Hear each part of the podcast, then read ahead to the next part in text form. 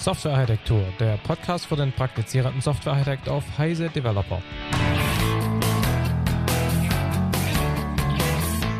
Microsoft Deutschland, Partner von Architektur, präsentiert Ihnen in dieser Folge der zweite Teil zum Thema Modellierung und modellgetriebene Entwicklung in der Softwarearchitektur. Wer den ersten Teil nicht gehört hat, sollte idealerweise zur letzten Episode zurückgehen und das nachholen. Viel Spaß!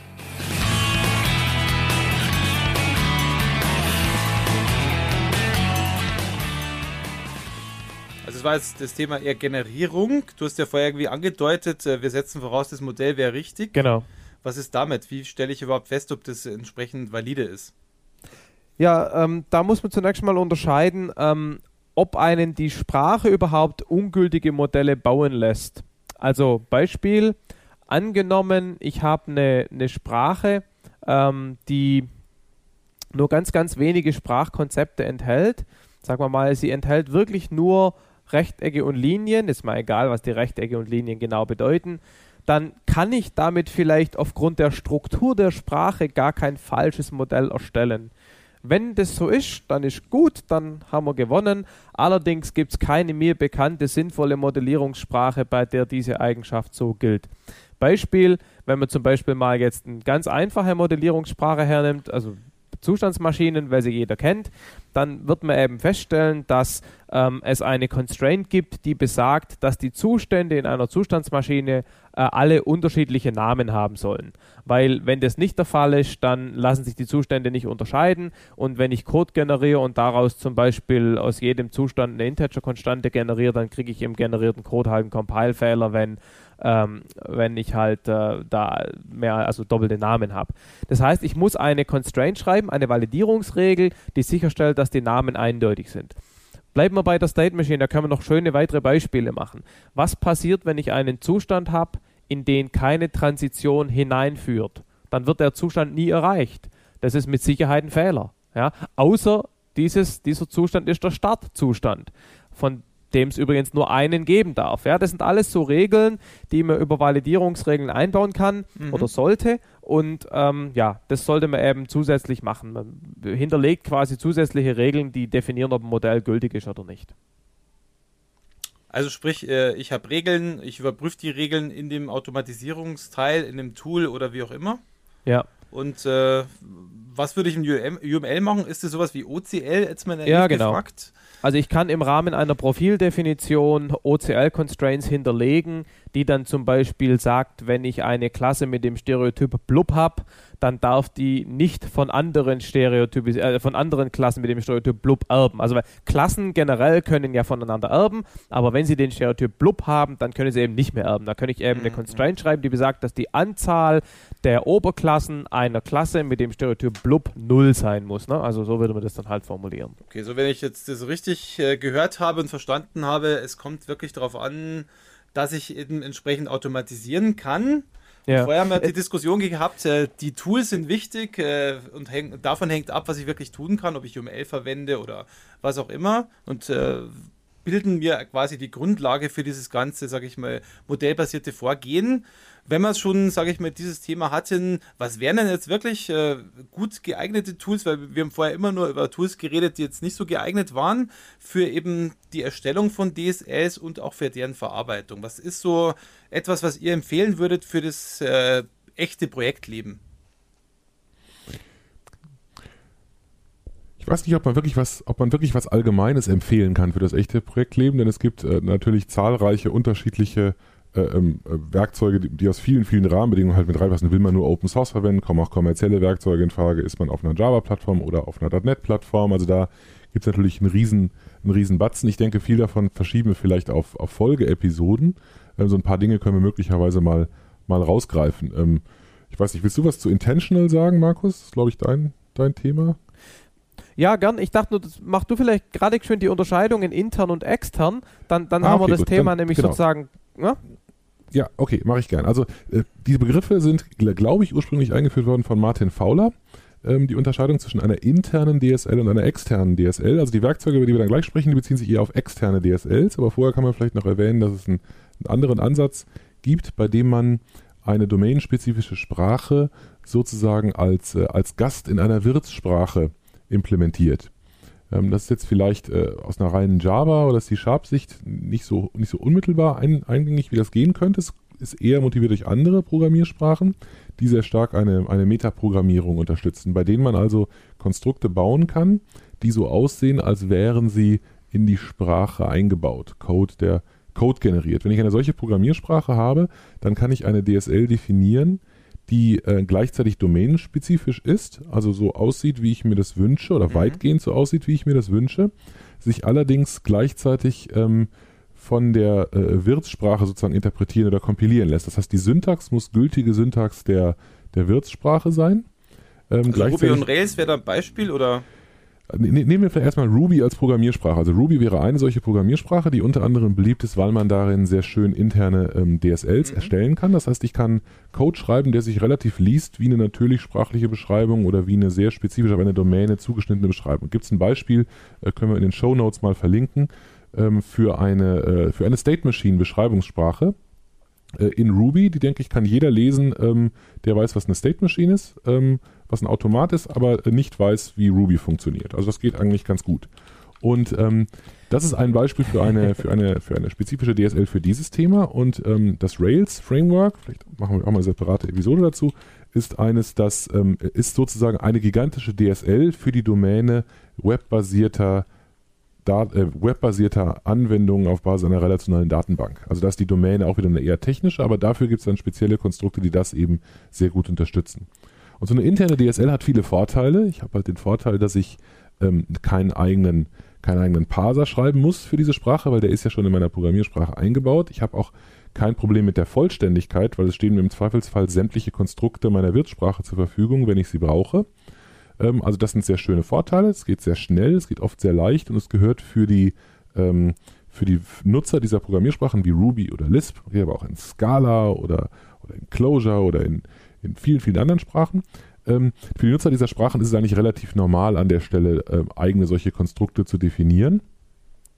Aber ähm, unabhängig davon ähm, gibt es auch eine Reihe von Nachteilen an der Stelle. Zu den Nachteilen zählt zum Beispiel, dass es halt die Syntax der Wirtssprache sein muss. Also ich kann keine komplett andere Syntax definieren. Ich bin da schon ein bisschen eingeschränkt und ich habe unter Umständen Probleme, wenn ich, ähm, wenn ich zum Beispiel auf Fehler stoße, weil dann kann es sein, dass der Fehler von dem Interpreter meiner, meiner Wirtssprache äh, bemerkt wird und dass dann ein Endanwender, der vielleicht nur diese DSL kennen sollte, eine komische, eine seltsame Fehlermeldung kommt, ein Stacktrace, mit dem er überhaupt nichts anfangen kann. Also es gibt nicht nur positive Seiten, Weil, aber das ist ein möglicher, ein möglicher Ansatz, den man da gehen kann. Der, der, der Punkt, der da halt zum Ausdruck kommt, ist, dass ähm, die aller, allermeisten dieser internen DSLs in dynamischen Sprachen gemacht werden. Da gibt es keine statische Typprüfung, demnach gibt es wenig statische Fehlermeldungen und es gibt schon gleich gar keine statischen DSL-spezifischen Fehlermeldungen. Das heißt, diese Validierungsregeln, diese Constraints, von denen wir vorher geredet haben, ist es relativ schwer, das in, in, in internen DSLs statisch unterzubringen. Das, das geht quasi nicht. Ne? Ja, also kommt schon ein bisschen, ich kann schon, ich kann schon Dinge machen, ich kann schon äh, mich unter Umständen einklinken in die, in die Fehlerfälle, je nach Programmiersprache, aber ich gebe ja. dir schon recht, vom Grundsatz her, natürlich, wenn ich eine domänenspezifische Sprache extern mache, also den, muss ich den Begriff auch noch nehmen, das war jetzt eine interne DSL. Eine externe DSL ist wirklich eine, eine, eine echte, vollständige, komplette Sprache, die eben einen spezifisch dafür eine spezifisch dafür zugeschnittene Verarbeitungskette hat und nicht noch Ballast irgendeiner Wirtssprache mitnimmt. Wenn man eine ja. Analogie herstellen will, dann könnte man sagen, ein UML-Profil ist sozusagen sowas wie eine interne DSL. Ich bleibe im Kontext vom UML. Ich habe den ganzen anderen Kram eben ja, auch noch mit dabei genau. und alle Vor- und ja. Nachteile. Die Vorteile eben sind sehr ähnlich an der Stelle. Und eine interne DSL, egal ob sie textuell oder grafisch ist, ist eben spezifisch darauf zugeschnitten, kann auf weniger zurückgreifen, hat weniger gemeinsames Verständnis an der Stelle, ist aber dafür eben sehr viel spezifischer. Und wie immer gilt generisch und spezifisch, das ist halt ein Trade-off, den man im Einzelfall entscheiden muss. Vielleicht genau. eine Frage an euch beide. Ist dann Link von Microsoft.net eine interne oder eine externe DSL? Eine das ist interne. Eine in okay, also ist genau, aber, aber mit Constraints. Aber, ja, richtig. Und jetzt, da kommt genau der Punkt. Und das ist ein wichtiger Unterschied. Link ist zwar eine interne DSL und sie äh, aber der Punkt ist, sie ist nicht benutzerdefiniert. Das heißt, ich kann nicht hergehen als äh, normaler C-Sharp-Programmierer und mir mein eigenes Ding bauen, was sich innerhalb von C-Sharp und der IDE genauso verhält wie Link. Nicht Link ganz. ist ein Spezialfall. Bitte? wir bräuchten, wir bräuchten wahrscheinlich den, den Christian, das, das muss der mal nachholen in der nächsten Episode, das im Detail erklären, aber meines Wissens kann man schon an den, an den Expression Tree ran, also man kann schon man hat schon eine Chance, ja, mit dem Zeug da was du, zu machen. Das geht weit darüber hinaus, was man, was man zum Beispiel in Java machen kann an der Stelle. Das wollte ich, das wollte ich nicht sagen. Du kannst an den Expression Tree ran und das Zeug verarbeiten, aber du kannst nicht äh, den Tool Support, den die IDE für Link Richtig, bietet, genau. mhm. den kannst du nicht für eigene DSLs anpassen. Klar, du kannst dir einen, einen Syntaxbaum sozusagen das Modell hinter dem Link-Code geben lassen und damit was tun. Das geht. Okay, aber sollen wir kurz noch über, über externe DSLs reden und mögliche Werkzeugwelten an der Stelle. Wir haben über, ähm, über UML-Tools schon geredet. Ähm, wir haben vorhin Magic Draw erwähnt, andere Tools, die, die sicherlich zu den besseren gehören, ist der, äh, die, die, ganze, die ganze Toolkette von IBM slash Rational, also Rational Software Architect, Rational Software Modeler, hat den Charme, es ist alles Eclipse-basiert, intern auf EMF basierend, lässt sich alles sehr gut verarbeiten. Ähm, ein anderes Tool, das ganz gern verwendet wird, ist Enterprise Architect. Das hat allerdings den Nachteil, dass sich die Modelle nicht vernünftig verarbeiten lassen, weil sie keinen vernünftigen XMI-Export haben. Zumindest nicht kompatibel zur äh, Eclipse-Welt. Ähm, und dann gibt es noch eine Reihe von Open Source UML-Werkzeugen auf Eclipse basierend. Also Papyrus oder Omondo oder so. Eclipse UML.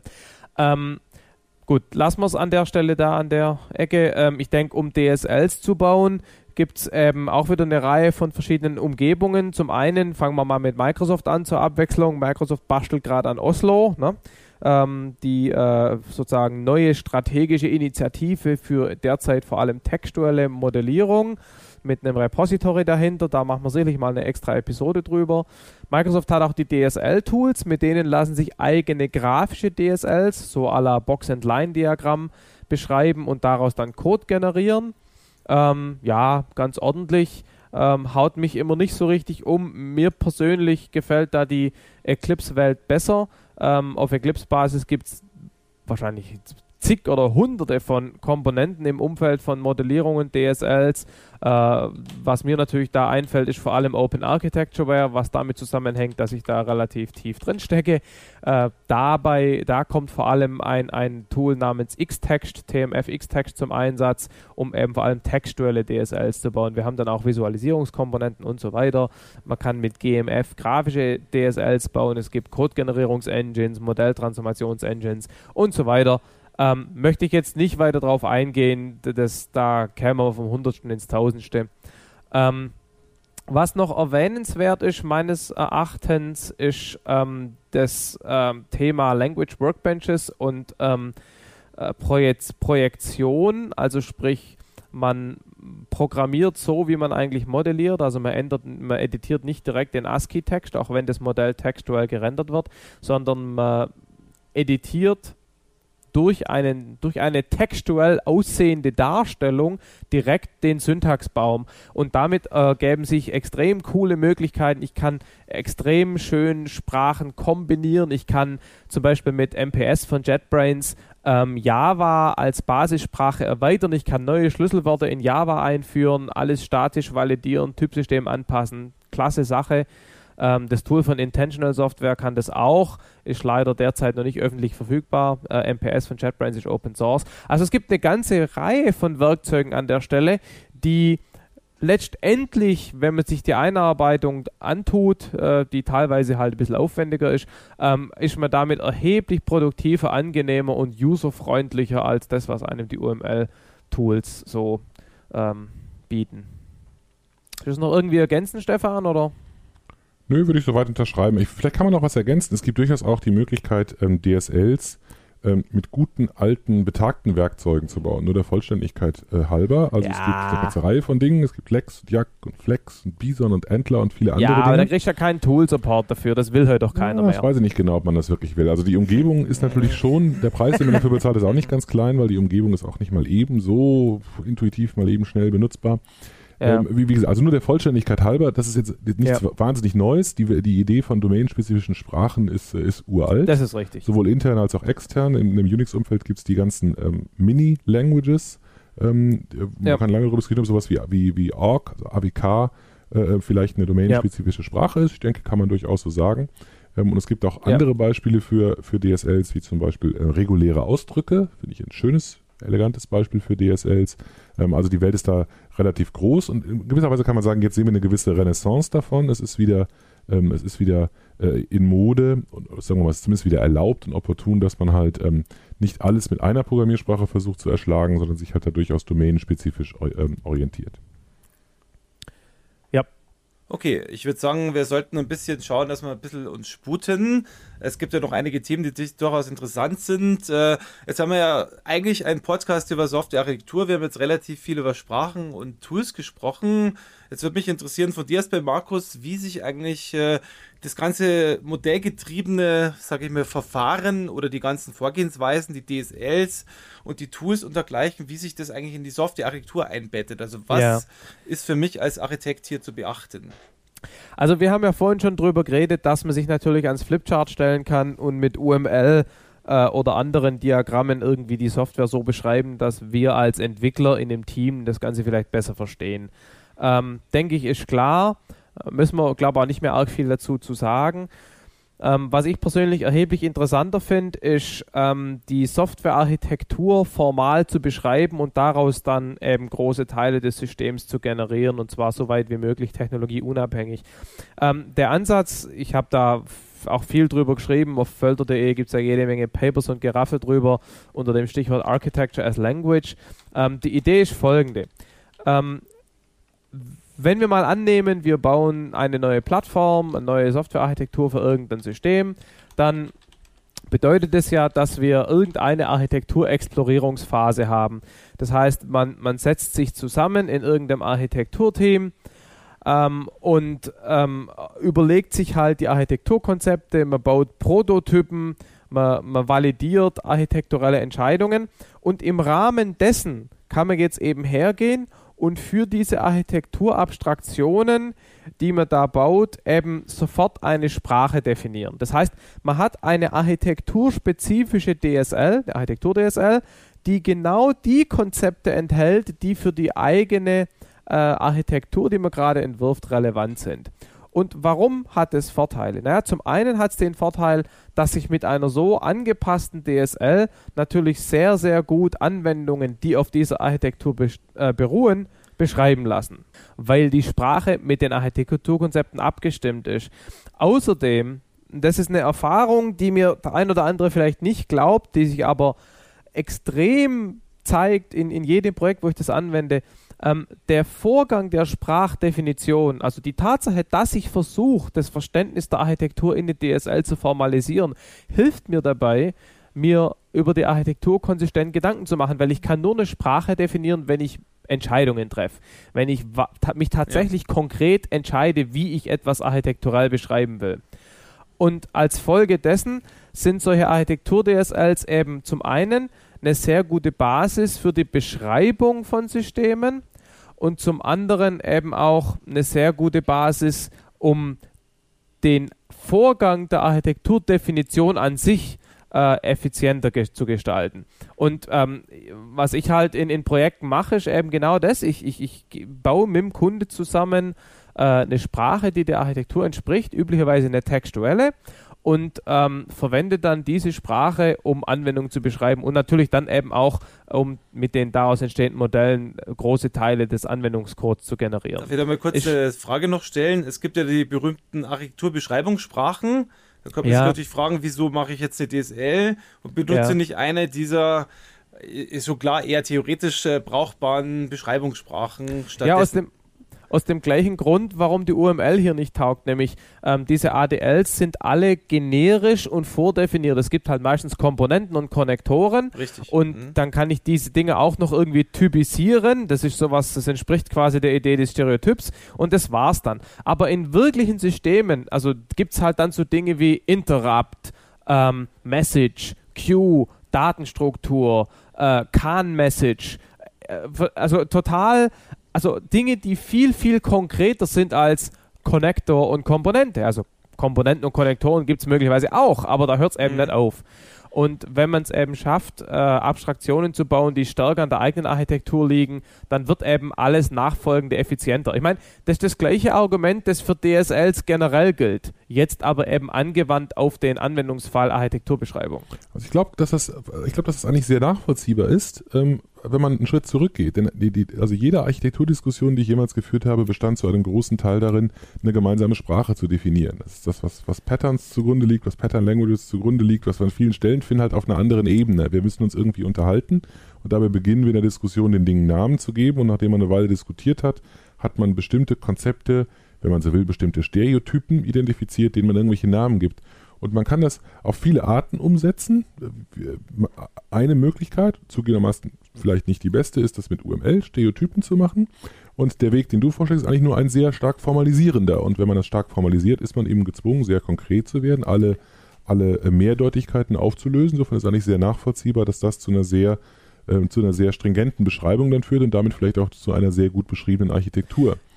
Ähm, ja, la, lass mich da gerade noch kurz, ganz kurz was einwenden. Und zwar, du sagst, man kann es genauso gut mit UML naja, machen. Nicht genauso Stimmt? gut. Man kann es, also naja, gut, nee, konzeptionell aber, ist das auch genau, darauf abbildbar. Aber der Punkt ne? ist, der Punkt ist, wenn dieser Ansatz funktionieren soll, dann muss diese diese, dieser Vorgang der Sprachdefinition und des Malen von Beispielmodellen muss extrem leichtgewichtig sein, mhm. damit sozusagen der Sprachdefinitionsanteil nicht die Architekturdiskussionen mhm. extrem verlangsamt. Und da braucht man einfach Tools, die sorry, wenn ich das Wort missbrauche, die agiler sind als UML. Mhm. Also, das also sagen wir so, was hinzufügen, Tools, ähm, okay. in der Richtung, weil ich bin jetzt äh, in, also meine Erfahrung als Architekt ist ja, dass man in Projekten erstmal startet, und sich überlegt, wie die Domäne überhaupt tickt, indem man ein Domänenmodell malt zum Beispiel. Und da sehe ich oft, also ist zumindest jetzt meine Erfahrung, dass man da relativ nahe an solche an die Idee kommt, dass man überhaupt eine DSL dann einführt, weil man eben im Prinzip in der Domäne Konzepte einführt, die dort existieren. Nehmen wir zum Beispiel irgendwo einen Webshop, dann ist es relativ naheliegend, da gibt es irgendwo einen Produktkatalog, irgendeinen Shopping-Cart, da gibt es Beziehungen zwischen den Dingen untereinander, es gibt Use Cases. Das heißt, man landet relativ schnell beim Modell, das man quasi hier aufzeichnen kann, aus dem man das Ganze, das ganze DSL, sage ich mal, auch dann formalisieren kann. Gehe ich da recht in der Annahme, das wäre ein guter Weg, äh, ein Domain-Modell zu starten, Domain-Driven Design, wie auch immer, und von dort auf so eine DSL zu kommen? Ja, im Prinzip ist eine DSL, wie du sagst, eine Formalisierung des Wissens äh, über eine Domäne, beziehungsweise genauer gesagt nur den Teil der Domäne, den ich halt über die Sprache beschreiben will. So, und irgendwie muss ich jetzt zu dieser zu dieser Sprache kommen. Und eigentlich ist das ganz normale Analyse. Ich muss also irgendwie verstehen, wie meine in unserem Beispielfall jetzt Architektur tickt. Ähm, da kann ich Bildchen malen, da kann ich ähm, ein Domänenmodell malen.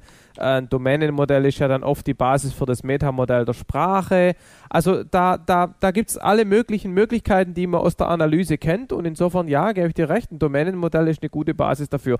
Domänenmodelle sind halt oft nicht formal genug. Da macht man halt oft äh, Vereinfachungen oder schreibt da mal noch in Anführungszeichen einen Kommentar rein oder irgend sowas oder macht irgendwo einen Kringel hin und einigt sich drauf, was das bedeutet.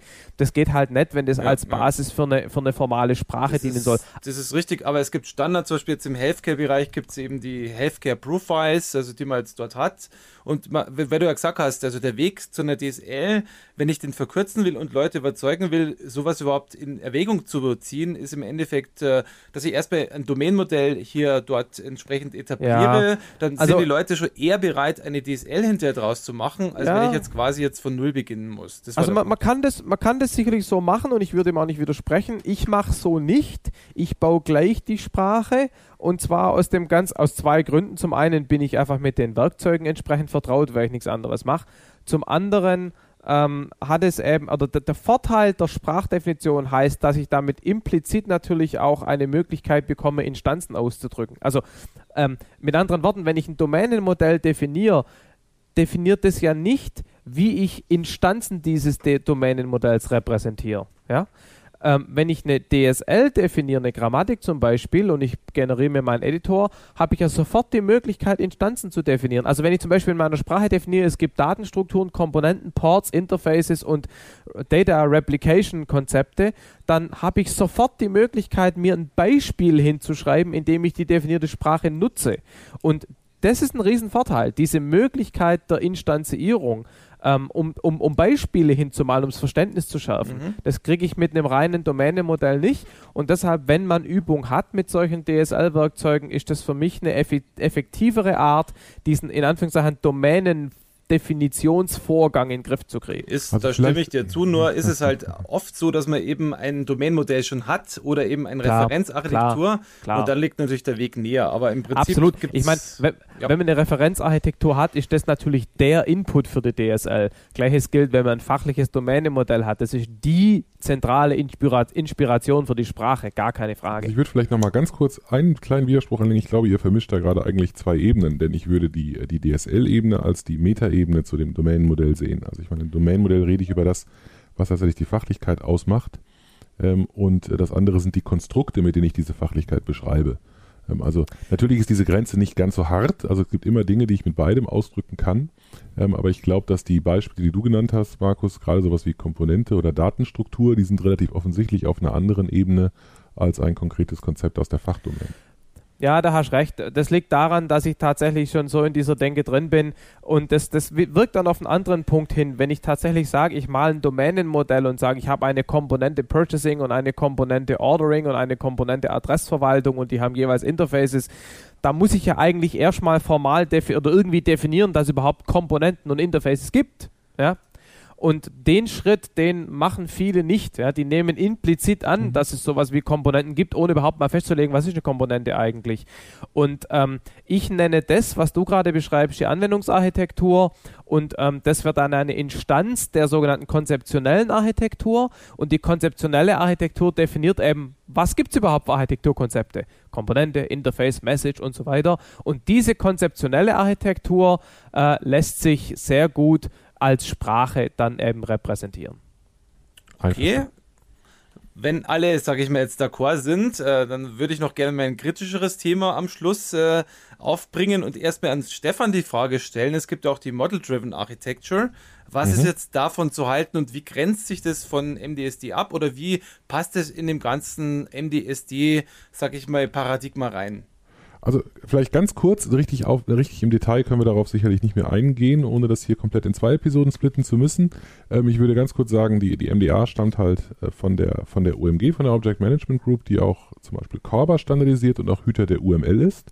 Und im Prinzip passt die konzeptionell schon in das ganze Thema rein, wie wir es jetzt diskutiert haben. Es geht darum, dass nicht äh, die Architektur meines Laufzeitsystems modellgetrieben ist, sondern eigentlich mein Entwicklungsprozess modellgetrieben ist. Also ich ähm, arbeite mit verschiedenen Modellen, ich transformiere eine Art von Modell in eine andere Art äh, von Modell, werde dabei immer konkreter, nähere mich immer näher meiner konkreten Plattform, bis ich in der Idealversion irgendwann ein lauffähiges System habe.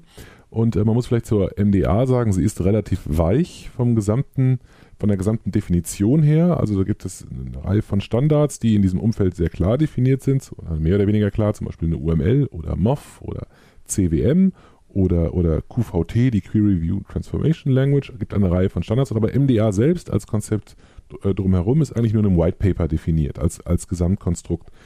Und ähm, zu MDA gab, gab, es vor einiger Zeit mittlerweile schon einen gewaltigen Hype, also einen, einen unglaublichen Drang, dass alle das jetzt machen mussten. Da war das sehr hip und sehr schick, vielleicht ein bisschen vergleichbar mit SOA vor, vor, einem, vor einem Jahr oder so.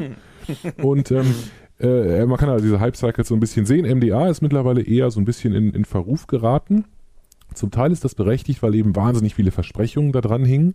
Also bis hin zur, zur vollständigen Wegkapselung, ob ich ein System nun auf .NET oder auf Java laufen lasse, das ist nur eine Frage, welche Transformation ich anwende und im Endeffekt läuft alles.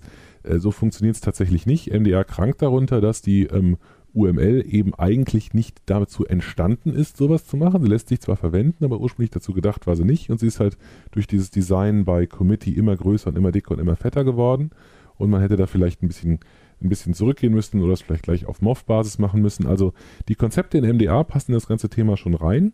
Ähm, ähm, es gibt, äh, man könnte sowas Lightweight MDA nennen, was viele, viele äh, Unternehmen machen. Das, bei dem ich tätig bin, eingeschlossen. Auch, wir haben auch einen eigenen Generator, der in dieses Konzept hineinpasst. Ähm, das machen, machen andere auch. Auch ein OAW ist mal in diesem Kontext entstanden. Mittlerweile kann man sagen, bewegt sich der Trend insgesamt relativ klar hin in Richtung ähm, domänenspezifischer Sprachen an dieser Stelle obwohl die Option aus UML heraus Code zu generieren ähm, oder äh, andere oder Modellinformationen zu extrahieren, aus meiner Sicht ähm, immer noch eine exzellente Idee ist, wenn man sich mal für UML entschieden hat. Also wenn man UML verwendet Klar, also und darin formal modelliert, dann wäre es sträflich, diese Modelle nicht automatisiert zu verwenden. Und wenn man das nun MDA genau. nennen möchte, in Ordnung. Wenn man es lieber nicht so nennen möchte, auch in Ordnung. Ja, ich, ich möchte das schon noch ein bisschen ergänzen. Wie üblich stimme ich allem zu. Ähm, es gibt sozusagen drei, drei Punkte, die mir dazu einfallen. Das eine ist, ähm, MDA ist modellgetriebene Entwicklung unter ausschließlicher Verwendung von OMG-Standards. Ja, ja, also wenn ich, äh, meine, mhm. wenn ich meine Modelle mit UML und Profilen mache und meine Codegenerierung mit MovScript und die Transformation mit QVT, dann mache ich MDA. Ja? Und wenn ich mich an PIM und PSM halte und diesem ganzen Nonsens da, dann, dann mache ich MDA. Das ist die eine, die eine Ergänzung.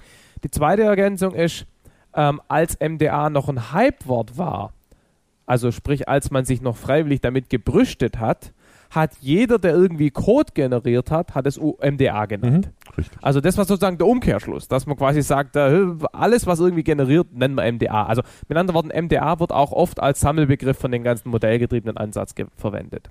Mhm. Und dritter Punkt, es gibt noch eine äh, sozusagen Unterart von, von UML und MDA, die zumindest erwähnenswert ist. Das ist das ganze Thema Executable UML wo, wo eben die UML so stark reduziert und eingeschränkt wurde, dass das, was übrig bleibt, tatsächlich eine formale Semantik hat, sodass man daraus Code generieren kann, ohne Profile dafür zu definieren.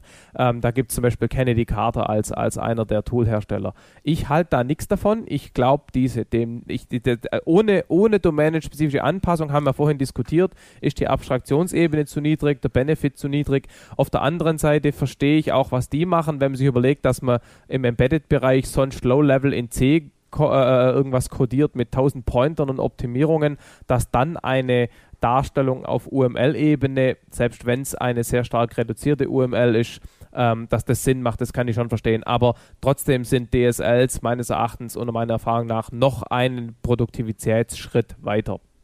Jetzt vielleicht noch eine kleine Ergänzung, äh, was ich immer, wo ich immer, wo ich immer drüber witzel, äh, nachdem wir jetzt ja Executable, äh, Executable, äh, halt Executable UML haben äh, mit reduziertem Umfang und wohldefinierter Semantik kommt dann als nächstes die Executive UML, die ist dann unglaublich groß und hat überhaupt keine Semantik mehr. Die wird dann auch mit PowerPoint-Unterstützung kommen. Okay. Ähm, ich würde sagen, jetzt sind wir so langsam von zeitlichen her so ziemlich an der Grenze. Bevor wir jetzt aber endgültig, sage ich mal, den Podcast beenden, vielleicht von euch beiden, Stefan und Markus, noch so ein bisschen ein Schlusswort. Was würdet jetzt ihr dem Architekten oder den Architekten mitgeben, was jetzt MDSD betrifft? Was wären jetzt so Tipps oder Empfehlungen, die ihr so quasi noch kurz am Schluss äh, entsprechende Leuten auf den Weg geben würdet? Modellgetriebene Entwicklung ist entstanden im Mainstream aus dem Bedürfnis für grauslige Plattformen, wie zum Beispiel J2EE, äh, ältere Versionen und EJB2, möglichst große Mengen von eigentlich unnötigem Code zu generieren. Ähm, das heißt, die Leute finden toll, dass so viel Code hinten rauspurzelt. Je mehr man sich mit dem Thema beschäftigt, desto mehr stellt man fest, dass das eigentlich Interessante bei modellgetriebener Entwicklung nicht das Generieren von unnötigem Code, also in Anführungszeichen unnötigem Boilerplate-Code ist, sondern das eigentlich Spannende ist die Möglichkeit, äh, Konzepte, die man sonst nicht wirklich greifen kann, wirklich als First-Class-Citizens in Sprachen zu repräsentieren, darüber nachzudenken, zu analysieren, zu validieren und dann natürlich auch Code zu generieren. Also ein Zeichen der Reife im Verständnis über modellgetriebene Entwicklung ist, glaube ich, dieses, dass man weggeht von, wow, ich kann möglichst viel Code generieren, hin zu, ich kann formal beschreiben, was mir durch den Kopf geht. Ich glaube, dass die gesamte modellgetriebene Geschichte eigentlich nur ein Spezialgebiet der ähm, Automatisierung, der Professionalisierung in der Softwareentwicklung ist, während man früher akzeptiert hat, dass viele Dinge halt einfach repetitiv waren und so gemacht werden mussten und dass man manche Dinge eben sehr redundant ausdrückt, setzt sich immer mehr die Erkenntnis durch, dass es sich lohnt, auch den eigenen Arbeitsprozess zu automatisieren. Die ersten Ansätze dazu waren Brute Force. An der darunterliegenden Plattform ändert man nichts. Man generiert einfach. Das ist so der, der Wizard-Ansatz, mit dem Microsoft vielleicht irgendwann mal angefangen hat, mit, mit ähm, Visual C++ vor langer Zeit. Und jetzt hat es sich langsam weiterentwickelt, weil die Plattformen besser geworden sind und man ähm, überlegt sich, wie man Dinge möglichst effizient gestalten kann und Werkzeugketten aufbauen kann, die einen möglichst effizienten Entwicklungsprozess unterstützen. Und letztendlich, ob man das nun mit internen DSLs, mit externen DSLs, mit UML, mit, äh, mit OAW, mit, mit, mit welchen Werkzeugen man das macht, ist eigentlich irrelevant, solange man sich Gedanken darüber macht, dass man die Dinge mit einer, mit einer vernünftigen, mit einer vernünftigen Arbeitsumgebung löst ich würde sagen, ich bedanke mich bei euch beiden. Es war ein sehr lebendiger, weil kontroverser Podcast. Und ich glaube, wir haben genügend Raum für Folgeepisoden, wo wir uns vielleicht mal ein bisschen auch die verschiedensten Tools näher anschauen können oder auch den einen oder anderen Aspekt mal näher betrachten. Hoffentlich da genauso kontrovers wie heute. Also war sehr angeregt. Ich bedanke mich jetzt mal erstmal bei allen Zuhörern und wenn es zu diesem zu dieser Episode oder auch zu anderen Fragen gibt, möchte nur mal auf unsere E-Mail-Adresse hinweisen, die da lautet Softwarearchitektur, Architektur mit OU hinten dran, at heise.de. Wir freuen uns über alle Fragen, Ergänzungen, Kommentare, entweder in schriftlicher Form oder auch als MP3-Files, als Audioeinspielung. Ich würde sagen, wir beschließen hiermit diesen Podcast und nochmal ganz herzlichen Dank an Markus und an Stefan. Danke. Alles klar. Und bis zum nächsten Mal. Bis Auf Wiedersehen. Nächsten Mal. Tschüss. Ciao. Ciao. Vielen Dank im Namen der Microsoft Deutschland an alle Architektursprecher. Weitere Informationen zu dieser Folge finden Sie wie immer unter www.microsoft.de/architecture/podcast. Der Podcast wird produziert von Michael Stahl, Stefan Tilkoff, Markus Völter und Christian Bayer und ist gehostet auf dem Heise Developer Channel unter www.heise.de slash developer slash podcast.